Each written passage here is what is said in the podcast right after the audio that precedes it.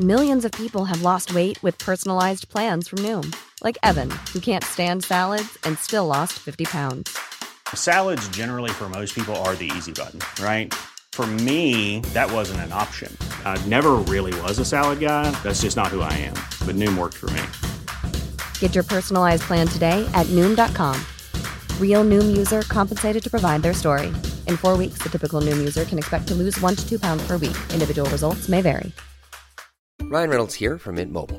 With the price of just about everything going up during inflation, we thought we'd bring our prices down. So to help us, we brought in a reverse auctioneer, which is apparently a thing. Mint Mobile unlimited premium wireless. Have to get 30, 30, bit to get 30, bit to get 20, 20, 20, bit to get 20, 20, bit to get 15, 15, 15, 15 just 15 bucks a month.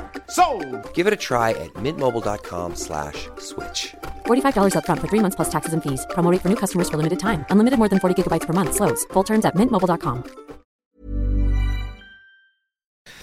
I just thought I'd start off today with a fun little trivia because it's um Jesus. it's not trivia. It's more just like uh, it's just inf- it's just interesting, really, because I think it's going to be not not too heavy. like a quiz, right? Less yeah, trivia. a bit of a quiz. Are we going to get A, B, C, and D options? No, Ah, no. well, I'm out. What do you think were the most violent venues in Sydney in 2012? So I've got a list of ten here, and this Got, was uh, this was released by the government. So they they do the most violent venues, New South Wales or Sydney? uh, New South Wales, Ah, Oh. fuck. Coogee Scruffy, Bay. Scruffy Murphys must be on there. 2012. No, Mm. Was Coogee Bay? no, Ivy? yes. Hey, come on. Ivy was number one. Yeah. It's because Ma- they have such big events. It's not their fault. Anyway. Marquee. No, Home. no. Is there one outside Sydney? Or Well, all Sydney. I think this is the point of me including the trivia. Is they're all Fuck. outside of Sydney? What about Mount Druitt pub? Yeah, Parramatta and Penrith are in there. Yeah. Penrith Leagues. No, Rooty Hill RSL. no. Fuck. So, do you want me to read out the 10 from 2012? Coming in at 10, Cheeky Monkeys, Byron Bay. that place is tiny as well. It's closed down now too. Yeah. We used to have the the silver seats on the dance floor. Like, that is a miracle. Given Yeah. how small it is, it is a miracle. That's in the top Yeah. 10. Yeah. Um, I'll, I'll rush through the next couple because they're not that interesting. Nine, someplace in Forster. Eight, Port Macquarie Hotel. Seven, Cocktails Bar and Nightclub in Lismore. Six, PJ Gallagher in Parramatta. Five, Penrith RSL. Four, Shore Club Hotel Manly. What even is that? I don't know. Mm. Violent. And then Manly. get this one New Brighton Hotel Manly. Holy Whoa. shit. Wow. Yep. So random. so fucking random. I saw this and I was like, yeah, that's why I want to include it. Two hotel, uh, Kent Hotel in the Hunter, and then number one, the Big Ivy. So what what is the defining factor of this? Number of assaults. Okay. So yeah, and it makes sense that Ivy is number one because it's fucking huge. Yeah, in the city. Mm. But does it uh base does it yeah, does it ratio the amount of assaults to the amount of people, or is it just purely amount of assaults? Purely number of assaults. Imagine. A cheeky monkey would have been be number one in that case. Okay, and the Trademark Hotel in King's Cross came in at 16th. So they were the only, the Ivy and the Trademark Hotel were the only ones in the metropolitan area of Sydney, like the, the city centre. That were listed in the top whatever Mm. it is. Yeah, top 29. This seems like a loaded quiz. oh, it's very loaded. And now we have 2019. Now they didn't have a top ten; then they only have a top nine. So yeah, the, the way this list works is works is interesting. So do you want to guess? Chuck out some names. 2019. 2019. Pre-COVID. Is Ivy there again? Scru- Yes. I, I'm certain Scruffy Murphy's is there. No. Coogee Bay. I swore Coogee Bay was known for being violent. Yeah, they were they were in between like 2017, 2018. But not were 19. not Just missed the 19. year. Rats. Yeah. Was New Brighton there again? No. Yeah, I want to know how many consistently appear. Well, 'Cause he's Ivy's, one- like the Ivy's always spike- number one. Yeah, that's yeah, okay. But like, what about Lismore? Like, is that one always in the top ten, or did No. they just have a bad year in they- 2012? They had a bad year. what What are the regulars that appear? Like, how, how many are the same in 2019 as 2012? One. The Just Ivy. Ivy. Yeah. Shit. They're all different, and there's some there's some classic ones in this. from Sydney. Yeah. All right. Um, I said home before. No. Nah, Coogee, Star Coogee, Casino. Coogee Pav. As if Nah. Star's not there. nah. The Beresford. Is Beresford. there one in Newtown? Don't worry, we'll get to the star later. Is there one in Newtown? Nah, the Beresford. nah. All right, do you want me to read it out? The Coast Hotel, Coffs Harbour, Penrith Leagues Club, Ah, not 2012. Fuck. the Belmore Hotel, Maitland, the. Argyle, Sydney, Oh, the Ivanhoe Hotel, what? Tattersall Hotel in Penrith, Northies Cronulla, Imperial Hotel, but in Tamworth. Okay. Yeah, that checks out. So more places. So Sydney was. oh, This is like not that important statistically, but just more in terms of the most violent venues in Sydney. It's funny that in 2019 there were considerably more Sydney venues than non-Sydney venues, opposed to 2012 before the lockouts. Again, I feel like that's a loaded point. I don't know. I just thought it was interesting. A fun little, fun little game. what about the nominal amounts there? Like, for example, Ivy's number one, but like, did it go from 60 to 20? Does it say? It did, but I didn't include it. That's all right. Yeah. I just thought that was a fun little thing. Because what we're talking today is about uh, lockout laws. so I, I don't know. Do you want the conspiracy theories at the start, or do you want the actual like objective, history. the objective facts? I, I want to know. I want to know why they were brought in. What the logic was. Why they were explained when they were first implemented. So what what do you guys remember about the lockout laws? People dying from one punch knockouts. Yes. Yeah, that's all I remember on the news. Obviously, that really tragic story. But there wasn't just one. Um, how many were there? There was five, Deaths from one punch knockouts? supposedly, It's a lot, isn't it? in But there three was- in three there was- years. There was that one key one, and I remember that as being. I would have only been fourteen, I think. And I remember it being all over the news. That's all I really remember from it. Yeah, the family really got behind it. Yes, yes. But it is, yeah, on that note, I would like to say that we are going to be discussing real life names and real life scenarios. So if anyone's involved in this, like, it is a really sad thing. Like, what we're talking about is quite sensitive. Yeah. So it's, yeah, Condolences go out. yes. But yeah, was, it was five deaths in two years. Take a stab at uh, what time you think these deaths occurred. At, at night. Yeah. So it was five of them. They were the, the main five. Like five in three years was kind of the uh, the rhetoric used by the media. Well, I would assume late, but because you're asking the question, I assume they're earlier than I would imagine. So Go I'm on. going to guess about midnight. I reckon around about. I reckon the average time would be like nine thirty. Super early.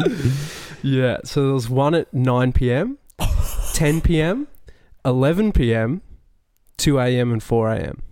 Okay, wow. It's a very different incidents. Nine. What's going on at nine? That is fucked. Yep. That's far too early. Yep. Nine p.m. Yeah. Like genuinely, most people aren't even out at nine p.m. Mm. It was New Year's Eve. So Yeah, Uh, okay. that's a bit different, isn't it? yeah. So the average, yeah, the average time is more like yeah, midnight, one a.m. yeah, Not really. but just so Yeah, no. variable. Yeah. there's no average time really. Yeah. So I'll go through um, some of the, the stories. Now, the first one that happened in 2011 was Callum Grant. He was 46 years old in King's Cross. And this is interesting. There was not a lot of information on this that I could find online. And one of the things was that the police released images of five people that could have been witnesses. and no one came forward. And they were saying that the incident occurred in a CCTV blind spot. Ugh. And they were using this as an example for more um, surveillance cameras. Mm. So I thought that was interesting. And that's all you can find on this. So more on him later. as we- Older as well. yeah, 46. Apparently with his girlfriend, but yeah, that's all that's said. And then the next one, William Wilson de Cuke Castillo. Now, this is quite interesting. So, this happened at 11 p.m. in 2012, and he was 33 years of age. He was out with his brother, and they'd been drinking all day. They get to um, the trademark hotel, Mm. and they're not allowed entry.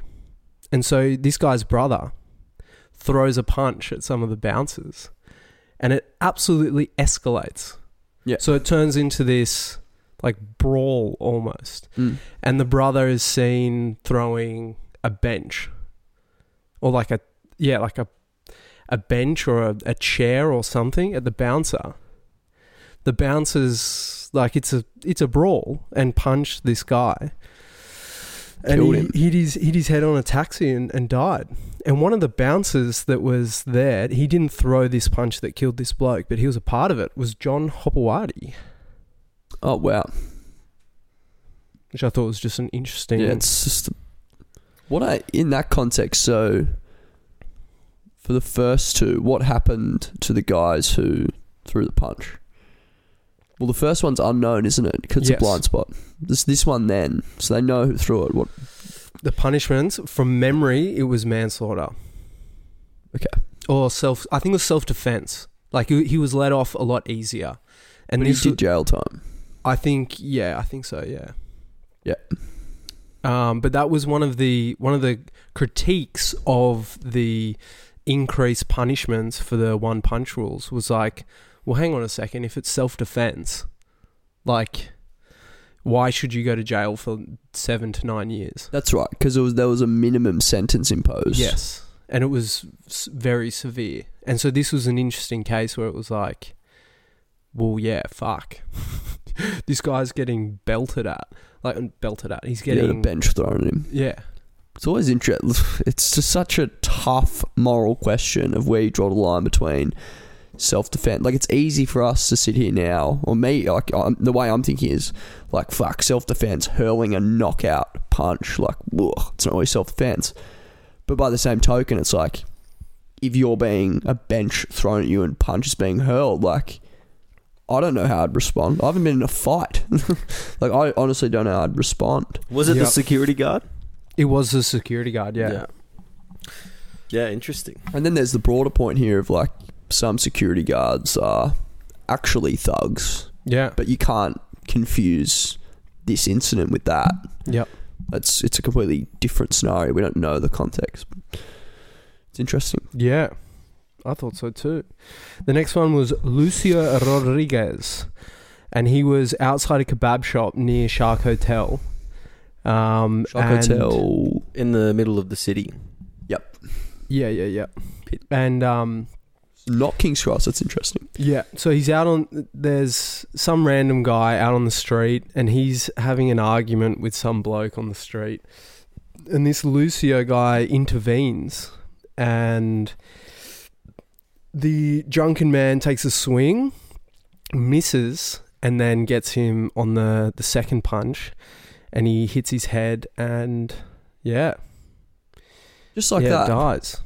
Yeah, he intervened on a bit of a verbal thing, and the guy retaliated, and yeah, And it, was it the punch that killed, or is it the the It's- punch? It's, the hitting the concrete, yeah. Okay. That's what was, yeah.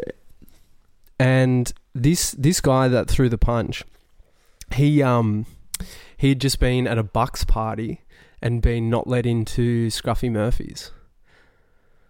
It's back. The scruff. Yeah, the reason why I brought Scruffy Murphy's up was because yeah, I don't know. Yeah, someone said that. Yeah, that might have been the someone that worked there in the past. They yeah, it used to be tagged as one of the most violent venues in Sydney. Mm. That's why I brought it up. As What time did that guy do? Did he get off with? Uh, I'm not sure, but that was pretty bad. Yeah. Yeah. He uh, he definitely went to jail. Yeah. And when did that one um, occur? That was in when or where? When? When in uh, 2012 at 11 p.m. Hmm. No, no, sorry, sorry, sorry. At 2 a.m. Okay. At 2 a.m.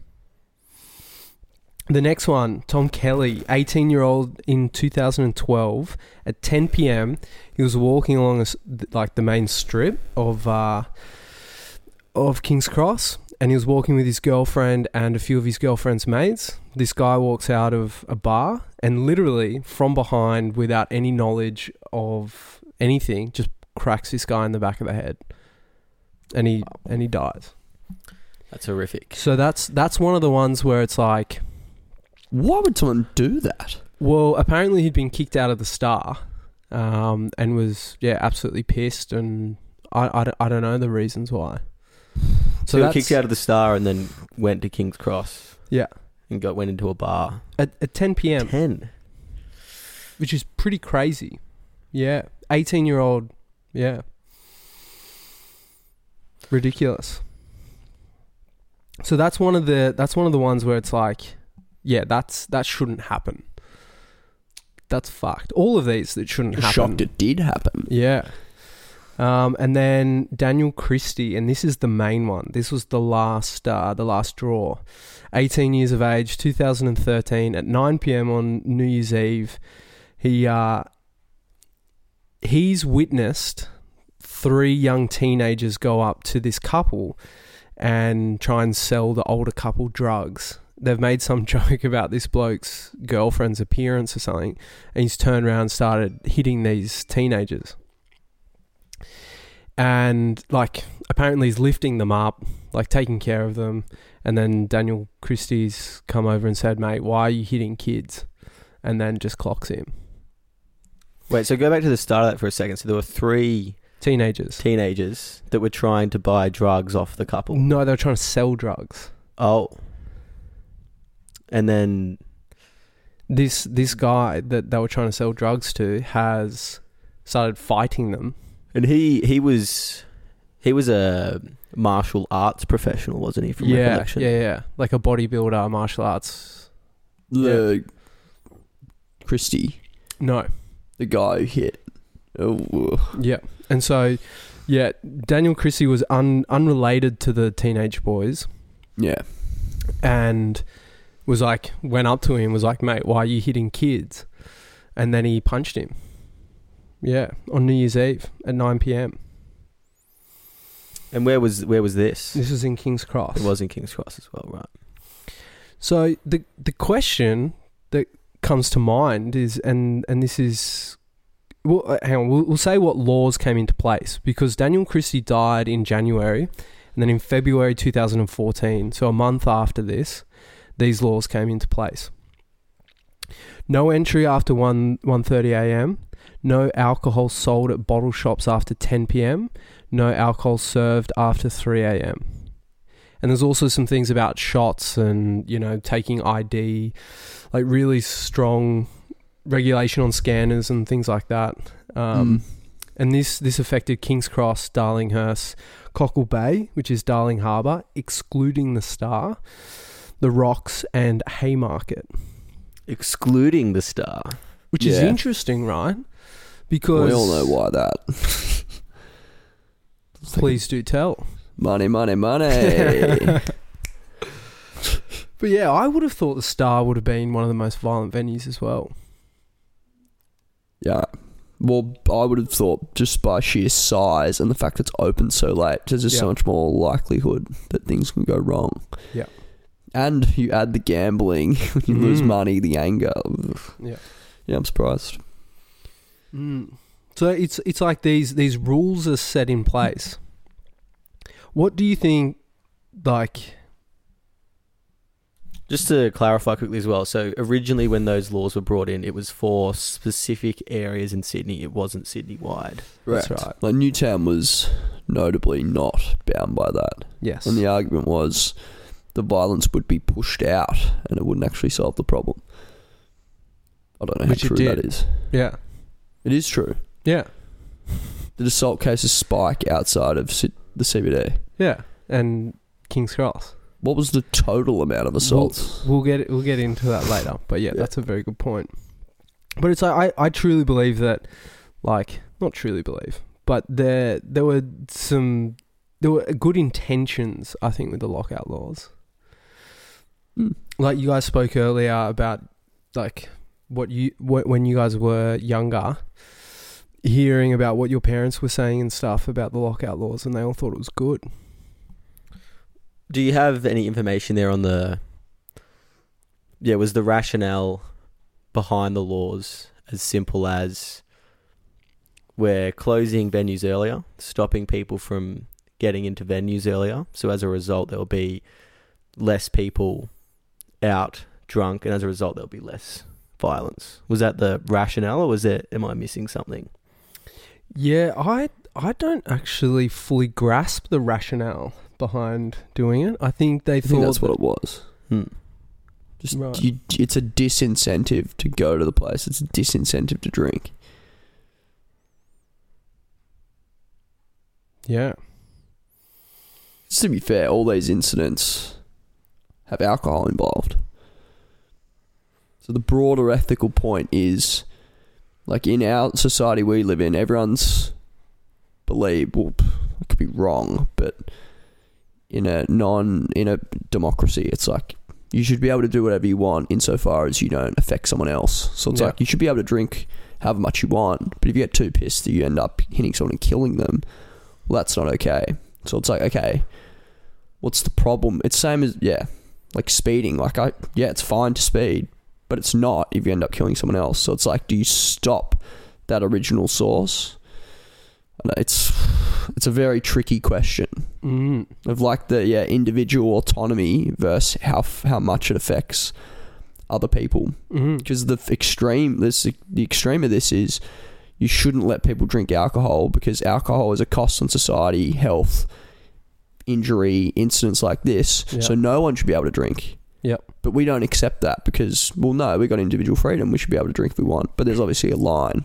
And that's why you'd argue Sydney's regulation and RSA is so much stricter because we've had these incidents in the history where we've wanted to Mhm. wind back that autonomy because we've seen the worst side of it. Yep.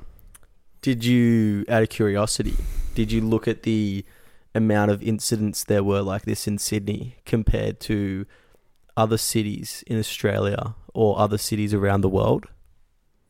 Yeah, that's a very good question. I don't have numbers on it, but from some of the things that I read, it was that country like th- there was a huge problem with assaults such as this in Newcastle.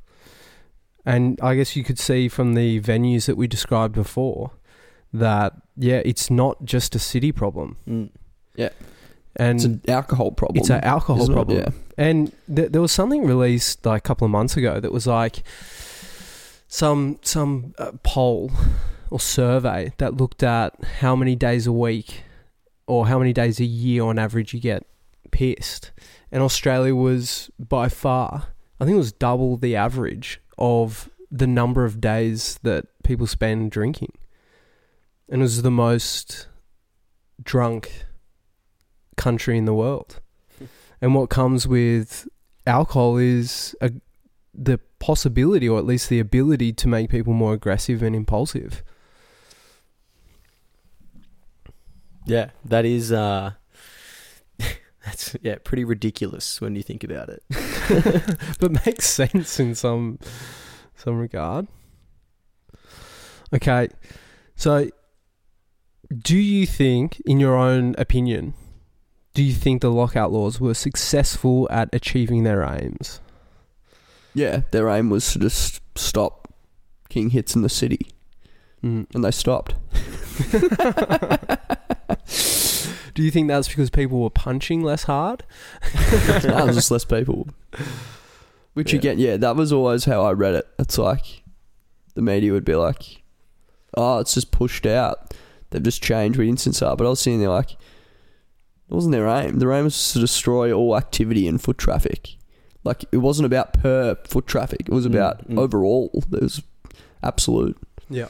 So yeah, they achieved their goals. Whether that's that passes the cost benefit analysis is probably the one that's harder to justify.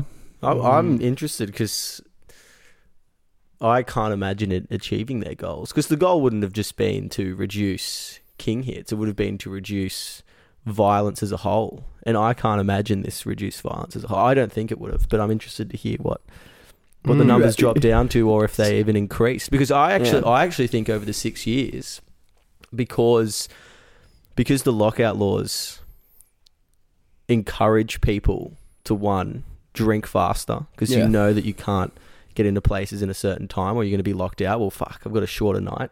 I'm going to drink a lot faster and make a bigger night out of it. The second issue is, and you- we saw it all the time, is when that venue closes early or is locked out. You've got a huge pool of people sitting in the one area, which not only does it take alcohol to be violent, but it takes a lot of other people to be around. Yeah. So I think it would have in, maybe increased foot traffic as a whole, but it would have localized at a lot of points in time where a lot of people were pissed and together because They couldn't get into a venue. because they couldn't They get into a weren't venue, inside. or they were getting kicked out of a venue more frequently. But I reckon those points were all offset just because there was so many, so many less people. But I want to I want to know what the what the Yeah, violence what- numbers were. What, did they did they Yeah. actually decrease or not? Overall, Well, it's it's interesting, and this is I think you guys can both speak to this. Is you can use data, you can manipulate data in a number of different ways, Mm. and it's particularly in social um, phenomenon. It's so hard to see cause and effect just because there's so many variables. Yeah. Yeah. But some of the some of the interesting statistics are like emergency visits. yeah, So, emergency department admissions reduced by 29% between 1 and 3 a.m., but rose between 9 p.m. and 12 a.m. by 25%. And the total number of admissions increased. Although there's something with stats here where it's like, you know, if you go up, if you go down by 25%, Mm. you need to go up by 50% to offset it. Yeah, but it's it's like uh, what is it? Reduced by twenty nine percent. It's like twenty nine percent of ten versus up by twenty five percent. Twenty five percent of fifteen. Like, do you know what I mean? No, say it again. So is, The numbers originally from nine to ten, from nine to twelve, Oh. were higher. Yeah. is prior. that right? Yeah, Yeah. okay. Yeah, Yeah, yeah, yeah, yeah, yeah. yeah, yeah. yeah. So it's offset that Yeah, there were got actually ya. more um, emergency department admissions, what is that? Emergency After. department admissions in where? like All of across Sydney? across Sydney Okay, so total. total. What about in the city? So in St Vincent's, um, Surely they went down. Surely. In uh, okay, where is it? Yes, they did go down. Yeah, okay. And there's a huge spike, interestingly enough, in 2012 and 2013. Yeah, so it's like I'll show you the. I guess you can. I can show you the graph now, Where's Jamie? but you s- can see some huge, a Yeah, huge got 'em. spike. That's in. Oh, yeah, St. 2012, Vincent's. 2013. Yeah, yeah. So they yeah. spiked upwards. just for two years. Okay. But then after that, that big spike there in 2013. It's weird. Do people think that's random or is that a causal thing? I don't know. I think that's uh, open for discussion. Very interesting. Mm. So that's that's hospitalization. Um, Yep. This is uh, this is interesting. So in in the five years, non-domestic assaults in Kings Cross decreased by fifty three percent, and in the CBD thirteen percent. While neighbouring suburbs increased by 18% and the peripheral sub- suburbs increased by 30%. However, the total number of assaults decreased throughout the city. They did it. Yeah. So How they much, what was the total down by? I don't know. So they de- so they decreased in the city, but they increased outside of the city.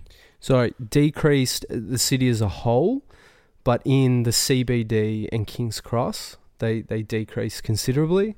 But like places like, um, you know, Surry Hills and things like that went up by eighteen percent. But then Bondi and Newtown went up by thirty. And what was the net? Was the net across Sydney less? Yes. Okay. Wow. There you go. Interesting. Um, But again, this is back to your original point, like how you use statistics. It's like, okay, well, yeah, let's say that assaults in King's Cross is down by 53%, but what about sales of drinks as an indicator to suggest foot traffic? Like there's Oh. there's estimates to say that foot traffic was down by 70% Yeah. in the cross. Yeah. So it's Yeah. like actually when you Yeah. look at it relatively, yeah. um, it's actually gone up. Like Yeah. assaults per person or per 10,000 people. Yeah, but I, again, I reckon like the point, and I can't. I actually sympathise with it, but the point wasn't per person. It was just absolute. They they wanted you to. They wanted less people to drink in general, Yeah. And to be fair, they. Whether you like it or not, that was a success. But the other thing too is like the other thing to keep in mind about this is assault. This is reported assaults. Yeah, So like if you're now moving to house parties, a lot of those assaults won't be reported. yeah, It's just a thought. yeah. Well, I was thinking that with the Ivy, like, are the Ivy just really good reporters of their, of their assaults? They're just Yeah, upfront with police. They probably are. Yeah. That's another really good point. yeah. But I guess you you have to take the reports with a grain of salt because you've got to consider that. I think the easiest way to look at it all would be to consider the re- the reporting of them were consistent among venues the whole time because otherwise it would just get too confusing. Oh yeah, yeah, yeah. Yeah. And here, so on on that statistic, right? So who who does all these statistics? Bosca, the New South Wales Bureau, Bureau of Crime Statistics and Research. So in 2019, Sydney University did a review of the government's data and found very different results. So what they used was different um, analysis techniques. So the zoning of what actually is King's Cross, Yeah. and what actually is the CBD, and they uh, found something very different. Wow. They found that assaults only decreased in the CBD by four percent, and they're awaiting the data about the cross. Wait, that's t- Sydney Uni did that study. Sydney Uni did that study. So they Four rev- percent CBD, and cr- they're waiting. What are they waiting on? well, I don't know. Still waiting. So yeah, Interesting. it's I'll I'll link the Sydney Uni um, page where they discuss this, and they say that yeah the analysis methods used by Bosca was ineffective and wrong, and the wrong type of sampling. So they so they used a different zonage for the CBD prior to the lockouts compared to after. So they made the zonage smaller essentially or cut out key areas. Something to that. Uh, I don't know if they changed it, but it's just the way in which they organized their data was apparently incorrect. Pretty damning. Who was doing it at Sydney Uni? What department? Just out of interest. Yeah, that's a good question. I can find those details out. Probably for the you. data department, Josh. But I, no, but I wonder if there's an agenda at Sydney Uni where it's like, yeah, it's nineteen year old, twenty year old, yeah, it's Well, the, the- the, the drinking society Society. at It's- Sydney Uni. the the uh, it's it's called the Lockout Laws Review shows vital role of transparent data analysis. Yeah. I think Wow. one of the things was that they didn't make clear that there were uncertainties in the data. Right, okay. And Yeah. so they based it off assumptions that were incorrect and they shouldn't have used those assumptions. Yeah. Yeah. Very interesting. The other one is assaults were actually decreasing before the lockout laws were introduced, and this Like is in King's? Cross. Yes, overall. So In there King's was a, Cross? yeah, there was a downwards downwards trend But the bad ones. were- yeah. from uh, 1998 to 2014. There was a downward trend. Does that align with downward trend in overall drinking? Because I know people are drinking less now. Possibly, I, I don't know. Because I know like young people apparently just don't drink as much. Mm, I wonder if there's a correlation with that. yeah. Wouldn't surprise me. So I, I, I thought about because we we always think that lockout laws are specific to Sydney. Ooh. So there's two Ooh. other examples of where lockout laws happened Gla- Glasgow 1992 and Ballarat 2003. More importantly, Ballarat was a 10 year lockout, and guess what time their lockouts started? 11 p.m. No, I No. reckon like s- like seven or eight p.m. It was something ridiculous. 3 a.m. Oh, 3 a.m. Ah. Oh, right. Not much of a fucking Yeah, lockout. Actually, that doesn't make any sense to say 7 or 8 a.m. for 10 years, 8 p.m. But yeah, 3 a.m. It's not really a lockout, is it? it's like that's what Well, it's time. like City now. yeah, Yeah, yeah. yeah, without the lockouts. Yeah. Yeah. And it's it's funny after 5 years they like used all these different suburbs to like calculate whether they were on track with you know normal rates and while all the other suburbs decreased their hospitalizations Ballarat with their lockout increased. Holy shit. yeah, it's Was Ballarat already increasing? Did it like compared to what the the, Mm. the growth was before? Like, how did the growth compare afterwards? Do they say? Not no, sure. But it No, was But it just was it increases the point. it, one that it increased, Yeah, which is yeah. just ridiculous. And then two, comparatively to other suburbs in, in Victoria of equal population size and alcohol density, like alcohol uh, licensing densities, they um they all went down without the lockouts. Tell me about the one in Glasgow. I'm interested with this one. Glasgow was yeah in 1992 because there was heaps of stabbings. Right. No, uh, slight side topic. That's what I was going to say about King's Cross. I thought King's Cross had shootings and shit. Pre 2014. Then I'm pretty sure that was associated with, with bikies and all the Mm, bikies yeah. that were hanging around that area. Mm. And, and considered less of a random act of violence, Yeah. and that was more like organized crime. Yeah, which is probably one of the probably more what they were trying to actually get rid of when you think about Yeah. it. Maybe But this, what were the stabbings considered? Like random acts of. Not Or was it necessarily. Not. I. I couldn't find that. Yeah, yeah, but there were stabbings. Gee, that's Um, fucking another level, isn't it? And part of the part of the problem with this was they. Yeah, what time? I can't remember if I wrote down what time they locked it out till. Could have been midnight or twelve thirty. So it was like fucking harsh. Yeah. and it was in for fucking ages. I think they might have lessened it over time.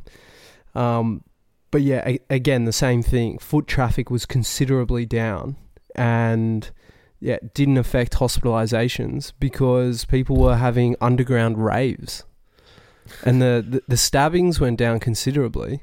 But it's the same. It's the same type of thing. Like, uh, are those stabbings getting reported um, in the same manner as when they happen in nightclubs? So there's an argument to say, like, at least if it happens in a venue, it can be reported and acted on by the legal system. Yeah. To some extent. So I thought that was I thought that was interesting.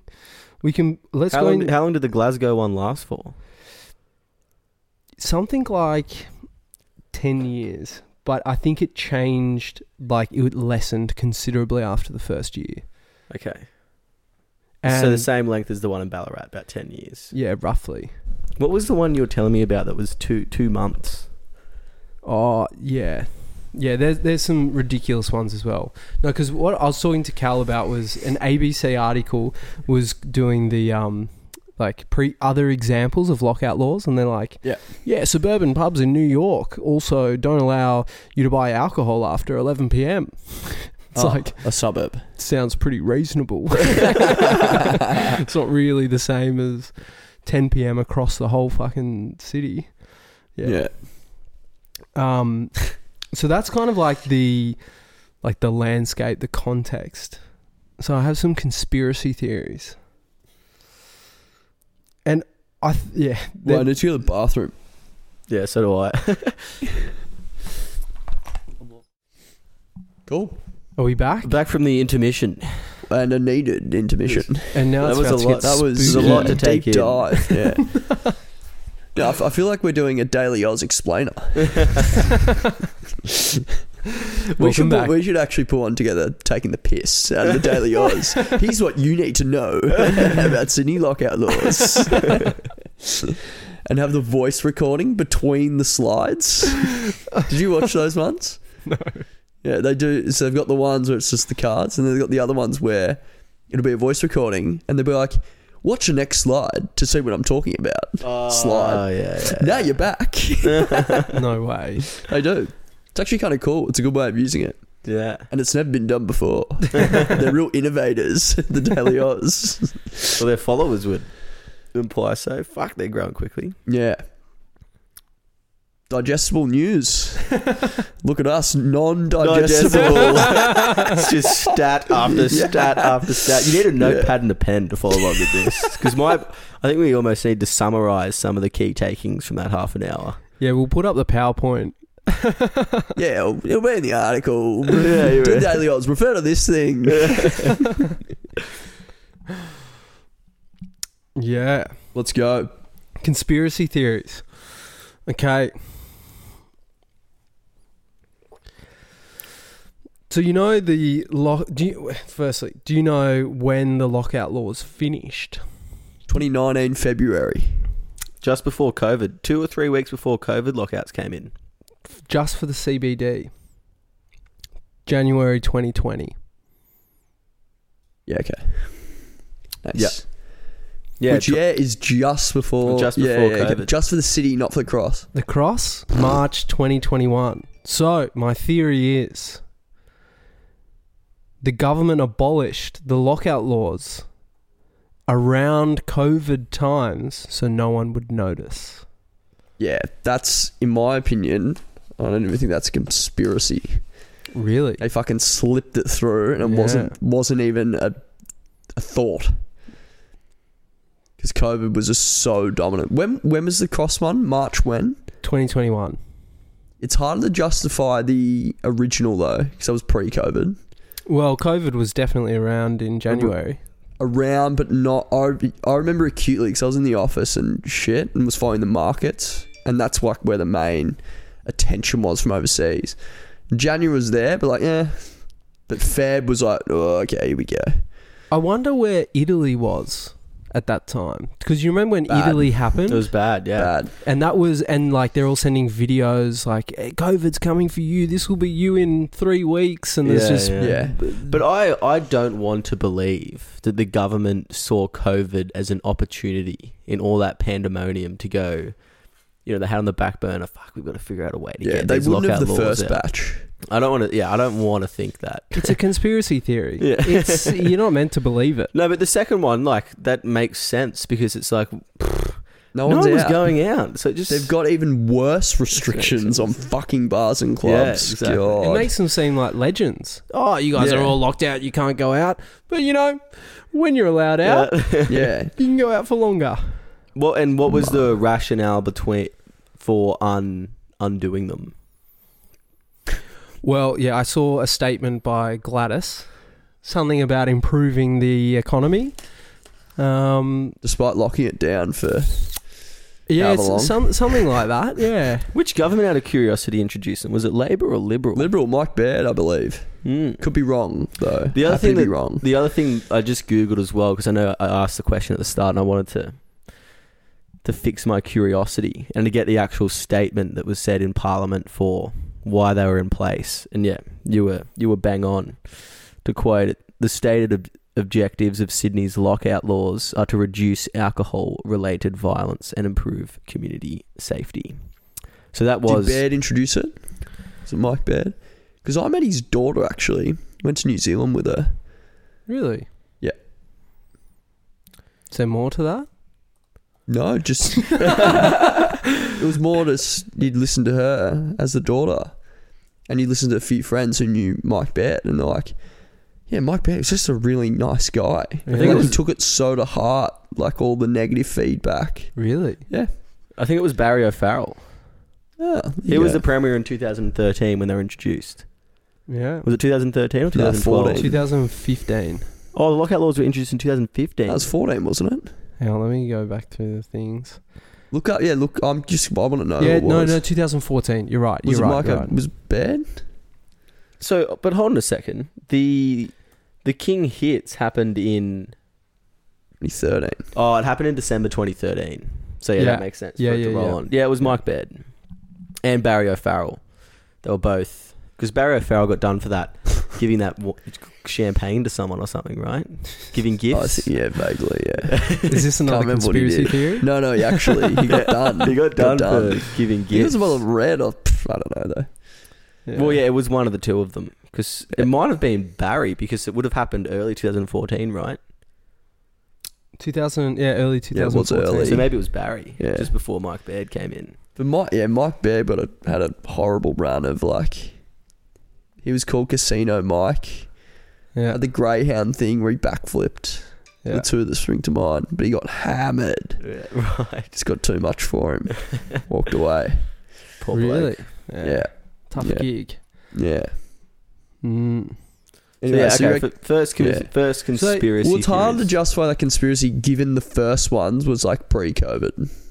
Well, I would argue that COVID was a global issue that had a lot of eyes and media attention, even in January. Yeah, It is a weird time to reintroduce. But the, them. the other thing is the government would know more things than the media says. So they probably had information. I'm just saying this. I'm putting my tinfoil cap on. the government probably had inside information. Hey, there's this really infectious disease that's spreading like fucking crazy, and it's like, oh, maybe we can use this opportunity to uh, slip some things under the rug. is that something you just literally? It's there at the top drawer. yeah, waiting it's for like, the yeah, right we got moment. ready to go. Like, I, don't, how, I don't, get, I don't, I don't actually know the process and how difficult it is to pass that stuff. Yeah, that's what I, I need some more context. On. Well, yeah. this leads into my next point. Maybe reading Sydney Uni's damning article on how the uh, the data was wrong. Maybe they've gone. When was that released? 2019. What month? Fuck, I can look it up. But no, no. But but is it like if it was December, it'd be like, oh fuck, we're wrong. Instantly change. But if it's like January, it takes a year to change. It's like, oh, it's hard. It's hard to stomach. And why are they still waiting on King's Cross?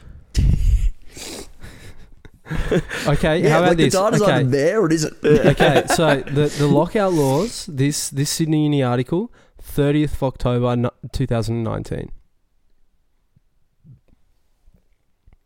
Yeah, well, so it's quite close. Wait, what, what month? October. October, the 30th of oh, The October. 30th, sir. Oh, that's believable. That's Yeah. believable. Yeah. October. What is it? Eating humble pie, and then change it three months later. To be fair, you Yep. could argue it's good policy. New data came out, they changed their Yeah. mind. Just- Yeah. just- yeah. And what a just better good work. w- Well, the point is, what a better time than COVID. Anyway, Yeah. so that's that's the first one. The second one is BOSCA, if you remember that acronym Yes, correctly. The Bureau of Crimes S- Statistics and Research. They Mhm. intentionally manipulated their data to make lockout laws seem more effective than what they were. Holy shit! How were they found to do that? What? Intentionally. Found I'm to- saying it's a conspiracy theory. Oh. And this is I thought you were saying it was found. The no, no, no, no, intentionally. no. I'm Okay. I'm the one that's finding this out.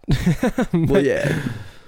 Well, because this is that Sydney Uni article re- reviewing their Well, who, analyses. pays, who funds Bosca?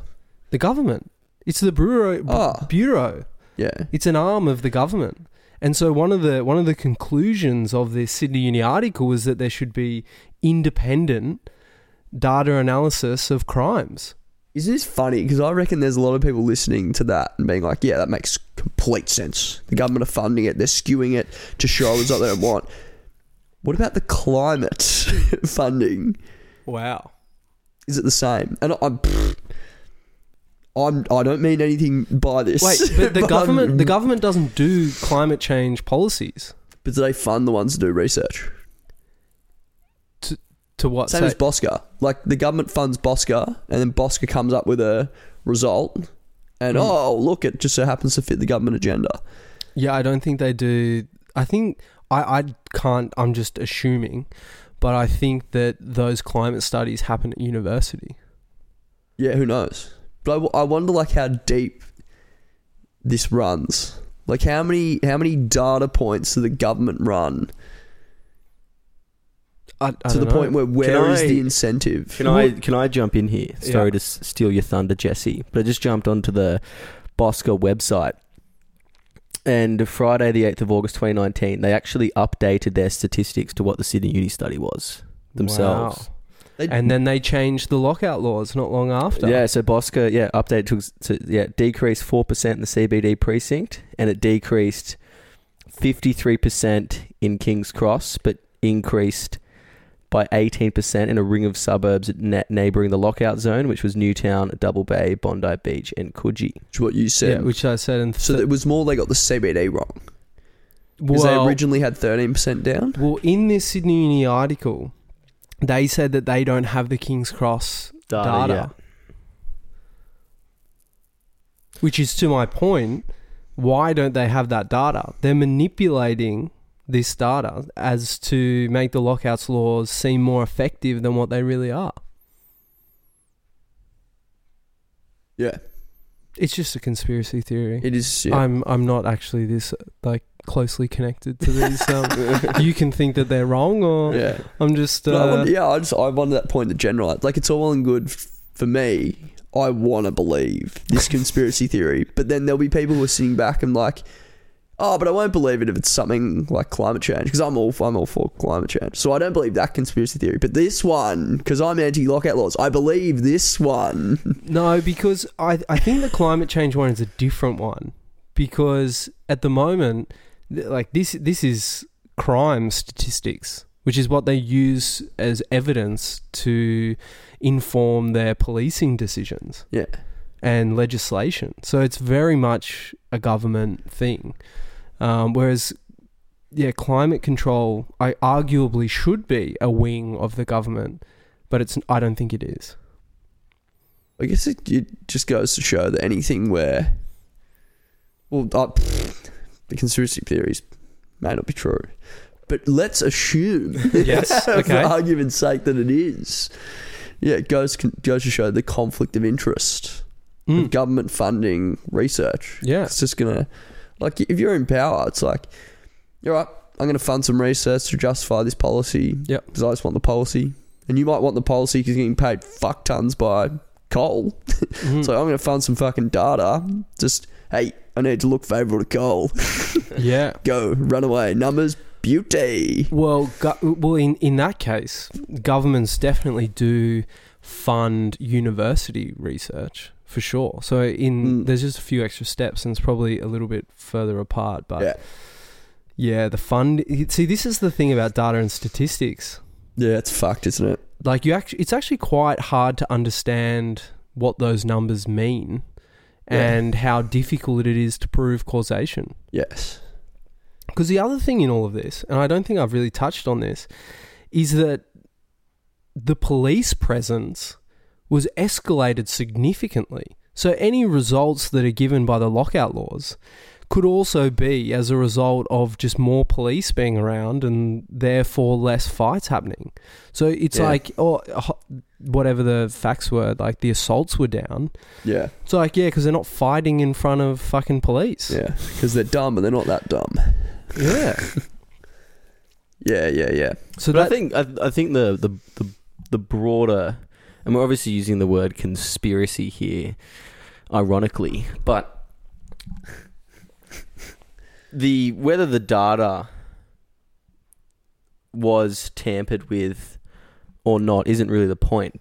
It's more the point that in 2019, when they when Bosca re-released that data, when you weigh it all up in terms of the fact that yeah, King's Cross decreased by 53%, but really that it was only because they killed the area and there was no Yeah. one there. There was no one going there. And it was the- just and the- completely quiet and the police presence. and the police presence was extremely high. But when you when you look at it and see that Sydney dec- the CBD decreased by four percent, like to me that's neither here nor there. Like I'd say there would be Yeah. variations over time by four percent in Not- yeah. in any seven year period Mm. if you go back and far enough. Yeah. And the fact that it increased um, in Newtown, Double Bay, Bondi Beach, and Coogee just shows that the problem just shifted into other areas. So I think the, key point here is more more or less that yeah, the lockout laws didn't work. What I'm more interested in Mm. is whether or not when the government introduced those lockout laws, whether the intention was actually to reduce violence or was for other intentions. Because, uh, like looking back on hindsight, like it makes these statistics make a lot of sense. That yeah, well, if you close down these areas, you're not going to stop people from drinking and going out. There's going to be going to other areas, and the violence is going to be happening in other areas. And I think that makes a lot of sense, like a lot of common sense. And I think a lot of people in government would have actually known that at the time. That yeah, like if we close down King's Cross, we're not going to really reduce the amount of people going out. They're just going to go into other areas. So I want to know if they knew that at the time, and there was different motivations for introducing the lockout laws. Callum, you're stealing my conspiracy theory. Oh, sorry. Nah, but on that, like I don't know, I, I, I wouldn't take for granted people having that. I think it's easy in hindsight to be like, oh, it's as if they didn't realize to just move out. I think there was a sin. Yeah, I, I'm open to believing that there was a sincere intention to shut down this dangerous precinct because it's highly emotive. Those stories Jesse was saying are Yeah. highly emotive, Yes. and that just takes over. So you, you get it's easy to get hijacked with those two stories and think Yeah. with these sincerest intentions. I want to sh- shut down a dangerous precinct and a Yeah. dangerous area, Yeah. and you feel like you're actually doing really well. Doing the right thing. But in hindsight, yeah, it seems stupid. But at the time, I, I can believe. I I actually c- completely agree with that. And it was an emotional decision rather than a logical one. That's why it's so easy here in whatever year it is to look back and Mm. go, look at all these logical points Yeah. that were wrong. They didn't listen to the evidence of pre- previous examples. Blah blah blah. There's all these Yeah. things, but the emotional impact of it at the time. That's But what I, I, yeah. I, I, I mean, I'm going to be a little bit more blunt here and say that Parliament should be the one place where emotion isn't taking over any decision that's being made. No, it's the public outcry. So it's about getting re-elected. So if they democracy. yeah, if they if they don't appease, That's why benevolent dictators best. Yeah, like that- genuine. That makes sense. I guess the voting power is Yeah. in. It would have, yeah, there would have been a lot more people for them based on those emotive decisions than Yeah. against them. That's And- the, it's honestly Which the it was the statistics that you brought up in the UK. We should just shut them when they release that poll in the UK. It's silly. Should we just sh- yeah shut down nightclubs for good? Forty percent, yeah.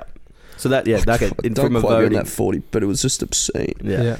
Um, I'm going to take a different approach to what you just said, Callum. Even though I uh, completely agree with you, um, I don't think that it was a an emotional decision. I think it was a calculated one.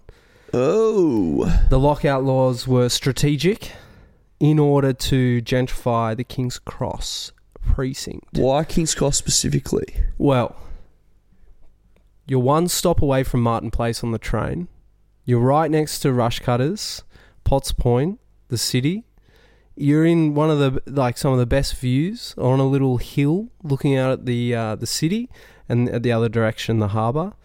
It's um, and it's it's one of the last suburb inner city suburbs to become gentrified. And like I remember going around the cross you know, back in 2014, 2015, it was it's gross and it's still kind of gross today. You got to give me more than this though, because no, I no, because no, because you think about all the strip clubs, all the homeless people, all the druggers, all the noise and all the ridiculousness. People didn't want to live there, and so in t- in 2015 there was a huge housing boom where housing prices can increase significantly. So you imagine if you okay, quieten the area. Get some developers in, knock down some Ah, nightclubs. there we go. Yeah, I'm happy. And yeah, then, developers. you know- There's the money. Money, That's, what, that's why my that's why I push. That's my push back point. So I get it if there's money, like developers. Yeah. I get it if there's someone in Parliament passing it who's about to buy a house. Yeah. like, and but I also get to a lesser extent like that it's like a stain on Mm. the city and Mm.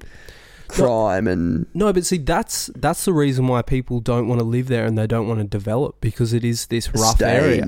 Whereas you know, you get rid of the uh, riffraff, you put in a cou- couple of nice apartments, and suddenly you know, every time you know a house is sold or bought and all those things, capital gains tax, the you know, you do a couple of Well, it takes a few developers to throw some money at yeah, Yeah, some and of the the- decision makers. The night the nightclub owners and nightclub community don't really have much of a say in this domain either, do they? well, yeah, just whole hospitality workers. Yeah, Yeah. it's unfortunate. Yeah, so that's that's my that's my conspiracy is that it's a scapegoat to Yeah. gentrify the King's Cross and yeah, cash in on the housing boom of 2015. So yeah, so your your theory is they they sat back and they saw the outcry and it was a two pronged approach. One, if we do make these changes, we're going to have a much higher voting power in the next election because the majority of people, they obviously would have done surveys, want Mm. these lockout laws. Mm. And then it was supported by all these other factors of yeah, two. Mm. Did they know a housing boom was coming though? Like uh, pff, No, it was it was currently currently happening. happening. And then Well- that will help. So it was all these different factors that said, yeah, let's just put them in place. Um, because yeah, we're not. Why, why not? Well, again, the, let's take the assumption that the government knows more than we do. 2012, 2013, house prices start to increase. They start cutting interest rates. That's not the government though. Well, let's assume that they're all in on it together. oh! We're all come on, come on, come on. Get Put- tin foil tin out, baby. Let's assume they're all in on it together. And Are you're they just in on it now? Just packing them up, pack them up, baby. Well. Fuck the houses, fuck them. yeah, that's that's that's a topic for another time, I suppose.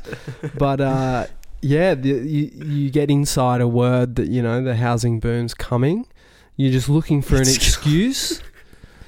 They run their algor- algorithms, find that you know the King's Cross is going to have the highest change. You know, the biggest profit margins. If you put a couple of Can we? We need some proper media research. I want to know how many parliamentarians bought houses in the area.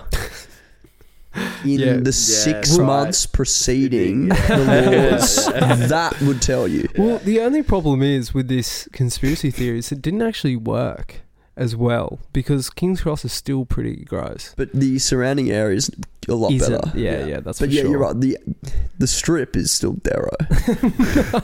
Uh, the empire is still imposing itself on that corner. But the empire is going to get closed down soon, yeah, unfortunately. what a pity. Yeah, the community. It is Okay. tight knit. The next one is just why the Star Casino wasn't included. And I don't have a conspiracy theory other than I just think it's bizarre that That's money. yeah, it's it's Casino it's, Mike. well, yeah, I I just think it's um interesting given what's come out recently about Yeah, Star. yeah, yeah, yeah. and they're not included in these lockouts and it's they're not in the highest like most violent venues in in New South Wales because it's one must as we said before it's fucking huge and people get fucking aggressive in there That's yeah. that's not even conspiracy that's just it's just ridiculous Yeah. Yeah. Because actually, assume Marquee fits under the star as well. Yeah, they'd be under the same boat, wouldn't they? Yeah. Yeah. But I think the the more interesting thing here that I'm finding as as a whole is that prior to the the lockout laws being introduced, one, you know, Sydney venues weren't necessarily the most violent in New South Wales. Like as as Jesse brought up earlier, a lot of them were country pubs, but I guess in Sydney, you know, you got a lot more in there. But that, that I find that interesting. That yeah, Sydney wasn't even that more violent when compared to other parts of New South Wales. And if the lockout laws were to reduce violence and to increase safety for more people, why wouldn't you just blanketly do it across New South Wales? That doesn't make sense to me. Yeah. Second interesting thing that I find about all those statistics as well is that a lot of those deaths that obviously shouldn't have happened and obviously horrible, but if you in place the lockout laws for when a lot of them occurred, technically they still would have occurred. So they're not preventing those particular incidents. So to say that those and the broader violence happening, um,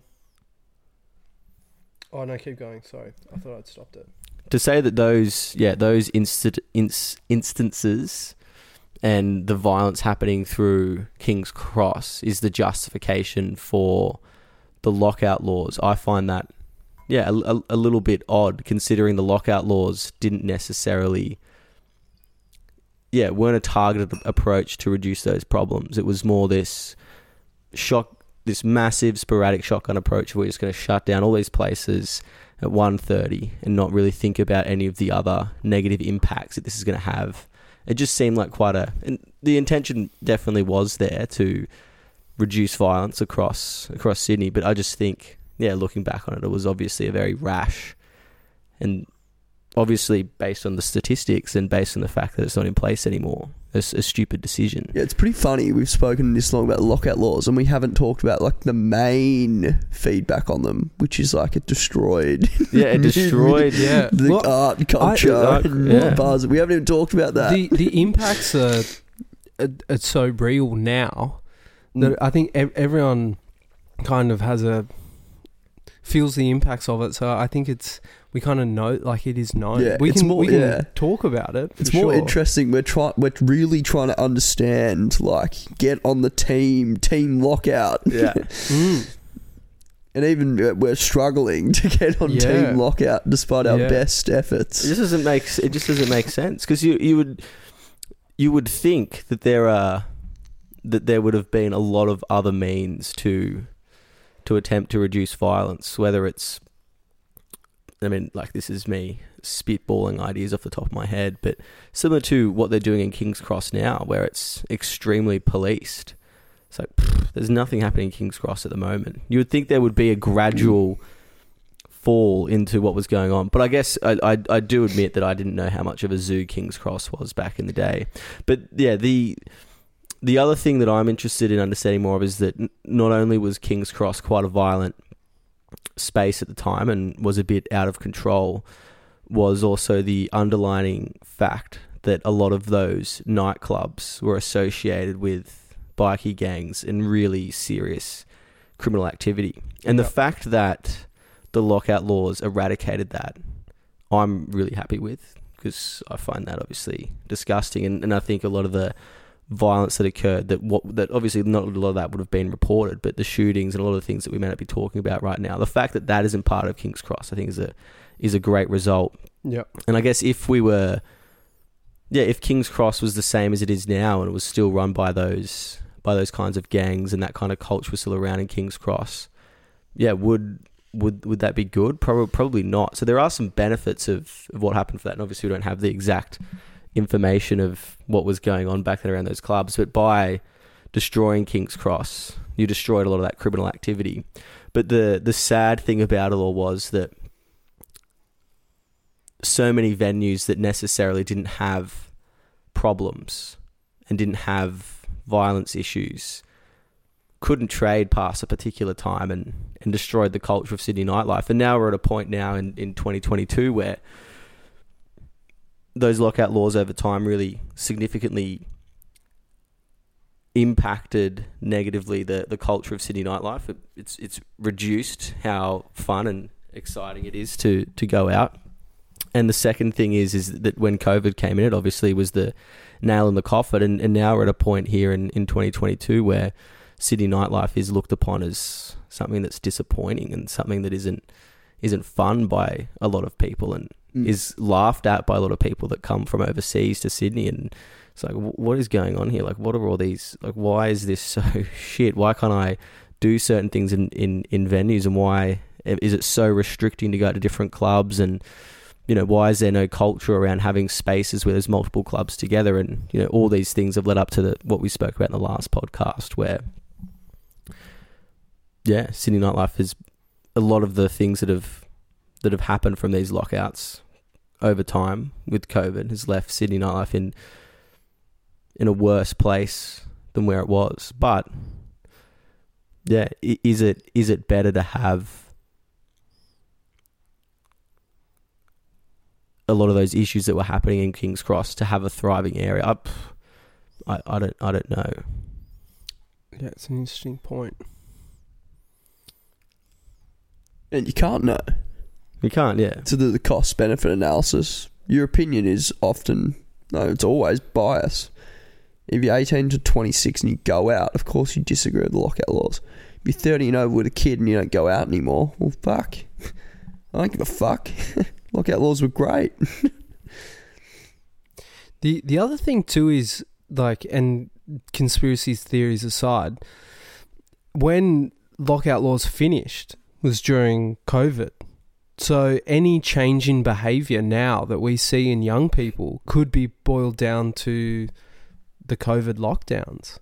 So it's Yeah. like we'll never know the true efficacy of um, those those lockouts because yeah, the the behaviour, the whole generation has passed.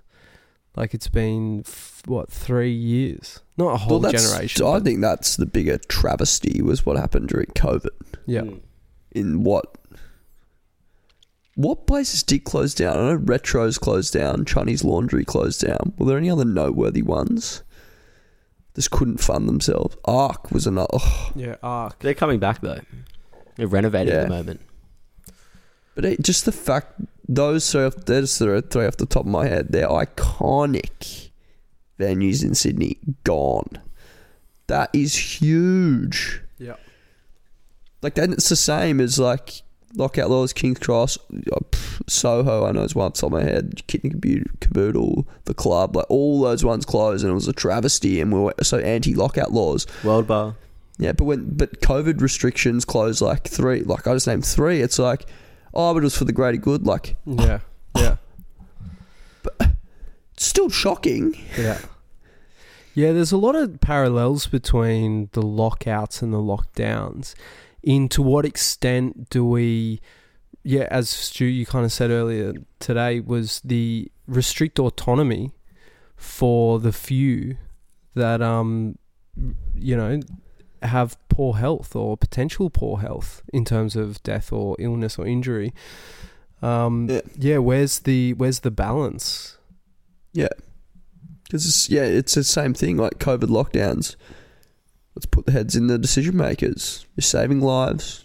It's overall beneficial, but it's a cost benefit thing. And yeah, if you if you're over sixty, you're all for lockdowns. Yeah. if you're under 30, it, I was just shocked how many under 30s were pro lockdowns. It actually kind of showed that people, well, it depends how you view it. You're, you're either brainwashed by media or you were sincerely able to think about the bigger picture, which is not very common, by, by the way. But that that's the positive so, um, interpretation is there were people who were 18 to 30 who sincerely thought about the bigger and greater picture during COVID and self sacrificed for other people. Which I, I just, if that is how it happened, I find shocking because it's so unselfish. It just doesn't go with. Because you know, in the same way with lockout, with sorry, yeah, sorry, with lockout laws, it's like, well, if you're under thirty, did do people sit back and go, oh, but the greater picture, I completely get it. Drinking's a toxic thing. It causes all this violence. We should all, as a society, drink less and have, you know, I, even though I enjoy drinking, I'm going to drink less because I realise that it contributes to violence. No one fucking said that. Yeah. So it's a, it's a mini Yeah. miracle that during COVID, everyone just copped it. Yeah. Just locked themselves there any qualm. And then there's protesters who disagree and they're vermin. yeah. Well, I, I think, and this is to a broader point, which connects those two things that we're saying, is I think in Australia we place at, we give over a lot of responsibility, particularly with health, to the government in like health and safety. Like I know in construction fields, like health and safety is paramount, and yeah, like COVID, everyone giving over the responsibility of their health and safety over to the government. Um, it's not a good thing or a bad thing. I'm just saying that it's a thing. Yeah. Um, and I think individual responsibility is something that sometimes we um, is is overlooked in Australia, yeah. Yeah. Which is Yeah. interesting. The government have a lot of control. Yeah, and we're happy we, to we obey. we're happy to give it to them. yeah. Um, Because we but got it good. on a um, on a on a f- probably final note, I, I've been thinking about what would be the solution instead of the lockout laws, and this is a this is a bit of a God progressive um, view, I'd say, and it's the similar view I have on organized crime related to drugs, um, and that's that you know it's the it's the Melbourne solution, in that Melbourne is open, f- fuck all weekend. You can buy alcohol at six o'clock in the morning. You can do like you can buy shots for five dollars all night. You can get seltzers for three dollars all night. There's no restrictions on happy hour. There's no restrictions on all these different things. You're left to your own devices. You don't even see bouncers half the time. It's yeah, you come and go as you kind of please. It's and and I don't hear of the same alcohol fueled violence in Melbourne as we do in Sydney. And I think that it's counterintuitive that yeah, if you you know restrict, restrict, restrict, and hope people obey. Yeah, I think you, you're treating them like kids, and they act like kids. Whereas if it's, I I don't think Sydney and Melbourne culturally are starkly that different. I know the whole last episode was on how they are, but now I'm saying that they're not. Um, No, but the type of people there, like it's it's Australia. Like that, Yeah. that's what I Yeah, find so yeah. bizarre about all this is that how can in one city, ten hours south in the same country, have just polar opposite nightlife to to what it is in Sydney? Like, Yeah. how how can it be like that? And look, we may have to delete this off the podcast,